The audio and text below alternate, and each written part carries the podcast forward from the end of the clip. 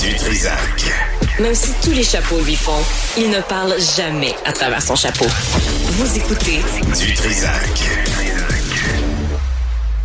C'est dans la presse aujourd'hui. C'est un, cas euh, vraiment, faut le souligner, le cas de Gabriel Corbeil-Thériault, accompagné par sa maman, qui a plaidé coupable à des chefs de possession de pornographie juvénile de leur de leur informatique et d'incitation d'un mineur à des contacts sexuels. Et les détails sont épouvantables. Je, je vais vous les épargner.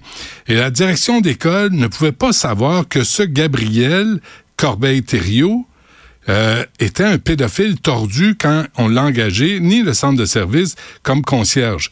Et à 28 ans, je vais vous dire une chose, il a toute sa carrière devant lui euh, de pédophile. Il y avait une collection d'images vraiment troublantes. Euh, avec nous, René Morin, qui est porte-parole du Centre canadien de protection de l'enfance. Monsieur Morin, bonjour. Oui, bonjour. Bonjour. Vous avez lu cet article-là, puis, euh, il a plaidé coupable, ce Corbeil Thériault. Moi, Monsieur Morin, ce que je comprends pas, c'est la fin de l'article de la presse où on dit que un enquêteur l'a averti à deux reprises en 2020 euh, que le partage de telles d'images de pornographie juvénile était était mal, était illégal. Euh, comment se fait qu'il n'y a pas eu, puis je, je sais que vous n'êtes pas là, là, mais à votre compréhension, là, comment se fait qu'on n'a pas saisi l'ordinateur puis on n'a pas porté d'accusation pour euh, di distribution ou possession d'images euh, pornographiques? Ah, je pense que vous n'êtes pas le seul à avoir avalé votre café de travers ce matin en lisant ça dans Ah, la presse. Ça me Euh, rassure. oui, tout à fait. Euh, évidemment, on n'a pas tous les détails hein, euh, concernant cette affaire-là. On ne sait pas exactement. Euh, on sait que l'individu en question a fait l'objet de signalements, euh, trois signalements en trois ans, je crois, Ouais. Euh, mais on ne sait pas qui, à qui ils ont été faits. Euh, bon, on sait qu'il a été contacté par des enquêteurs, effectivement. Pourquoi ils n'ont pas agi? Il faudrait voir avec eux. Là. Ils ont peut-être des que, que- qui sont liées à leur procédure d'enquête, je ne sais pas. Euh, mais le fait demeure que cette histoire-là, ce qu'elle démontre, c'est la réalité euh, de ce qui se passe dans les établissements d'enseignement. Vous savez, euh, l'an dernier, on a publié une étude euh, où on s'est adressé justement au problème euh, des, des abus, dans les écoles par le personnel enseignant, par les membres du personnel scolaire, et on a relevé sur un horizon de cinq ans, euh, je vous dirais euh, donc jusqu'en 2022, là, de 2017 à 2022, Mhm. euh, près de 550 cas euh, d'élèves euh, qui ont été victimes de toutes sortes d'abus, de violences sexuelles commises par le personnel scolaire. Et ça, c'est une sous-estimation de la réalité, euh, parce que ces cas, on les a relevés où? On les a relevés euh, euh, médias, on les a relevés euh, dans des jugements publiés, on les a relevés dans des décisions disciplinaires publiques. Euh, Mais s'il n'y a pas eu de plainte, vous pouviez pas savoir que ça a eu lieu. Donc, c'est au bas mot 550 sur 5 ans.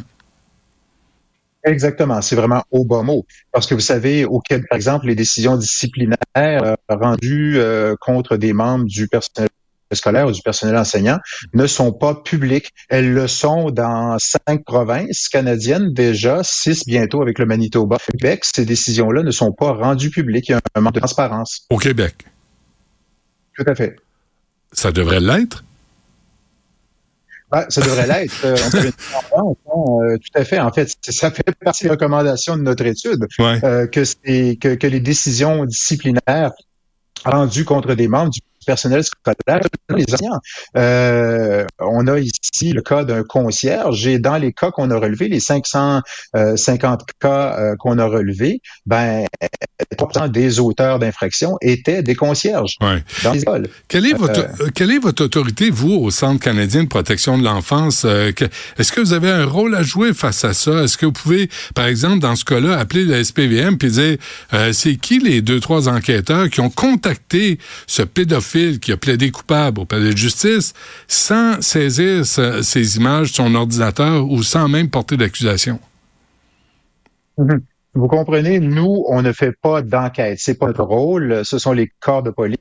Les enquêtes, nous, on leur fournit de l'information. Les informations qu'on leur fournit, elles viennent de où? Ben, elles viennent de membres du public qui s'adressent à nous euh, pour faire des signalements. Je vous dis rythme de 3 à 4 000 signalements par mois en moyenne qui nous viennent du public. Wow. Euh, on a une équipe d'analystes qui euh, systématiquement vérifie euh, tous les signalements reçus, croisement, et euh, retransmet les signalements au corps de police le plus apte à agir euh, selon euh, l'origine fait là ou de la victime.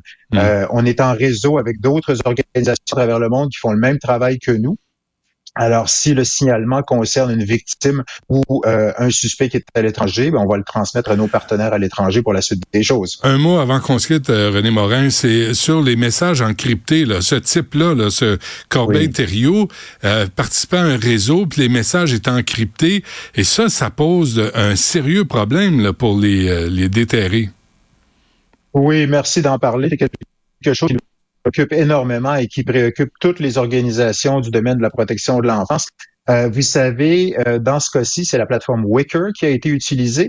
Évidemment, les, euh, les pédoprédateurs, les pédocriminels euh, savent pertinemment ce qu'ils font est illégal. Mhm. Ils savent pertinemment qu'ils sont traqués.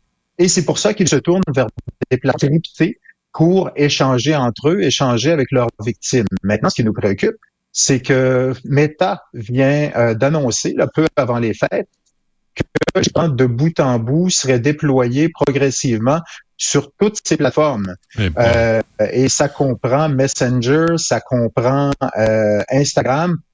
Vous savez, euh, depuis euh, plusieurs années, là, euh, le NECMEC, qui est notre homologue aux États-Unis, le National Center for Missing and Exploited, qui est sur le territoire américain comme Facebook, a transmis euh, des signalements, là, euh, 75 millions de signalements 2020, euh, des signalements d'activités euh, liées à euh, des crimes sexuels contre des enfants. Donc, ça veut dire que ça en passe pas mal des choses. et ça, Euh, ça, ça va, avec- ça va compliquer votre, euh, votre travail, les messages encryptés. Est-ce qu'on peut faire quelque chose? Est-ce que les gouvernements pourraient l'interdire?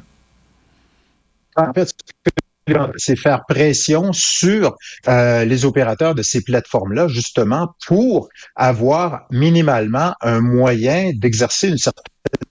Dans le cas de, de, de Meta, par exemple, euh, on estime que c'est jusqu'à 70% euh, des signalements qui pourraient passer sous le radar des, des autorités avec. Le, le déploiement du chiffrement bout en bout, c'est alarmant. Bon. Euh, René Morin, merci d'avoir participé à l'émission du Centre canadien de protection de l'enfance. Et souhaitons qu'au SPVM, on se pose la question pourquoi on n'est pas intervenu plus tôt auprès de ce type qui était concierge dans une école et qu'on savait qu'il était pédophile et un méchant tordu. Puis on a entendu qu'un citoyen le piège. C'est même pas la police qui l'a piégé, c'est un citoyen. C'est un peu ahurissant, ça. Oui, tout à fait, tout à fait. Encore là, on a commenter sur cette histoire-là. Euh, je pense qu'il faudrait s'adresser aux principaux intéressés pour ouais. savoir exactement ce qui s'est passé. Là. Euh, mais euh, que ce soit un citoyen qui a réussi à piéger cet individu-là, c'est effectivement quelque chose d'inquiétant.